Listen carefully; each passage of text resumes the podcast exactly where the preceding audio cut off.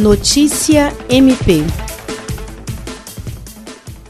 O Ministério Público do Estado do Acre, por meio da Promotoria de Justiça Cumulativa da Comarca de Bujari, promoveu nesta quinta-feira, 8 de abril, ação de fiscalização no comércio da cidade por conta da pandemia do coronavírus. O promotor de justiça Carlos Augusto da Costa Pescador conduziu a ação e esteve acompanhado da equipe da Vigilância Sanitária Municipal e agentes da Polícia Militar. O objetivo é alertar sobre as medidas restritivas impostas pelo poder público acerca do funcionamento dos estabelecimentos comerciais e orientar os proprietários para que se adequem às determinações do regramento vigente. Conforme o boletim da Secretaria de Estado de Saúde, em Bujari foi confirmado um caso de Covid-19, sendo a terceira cidade do estado a registrar exames com resultado positivo.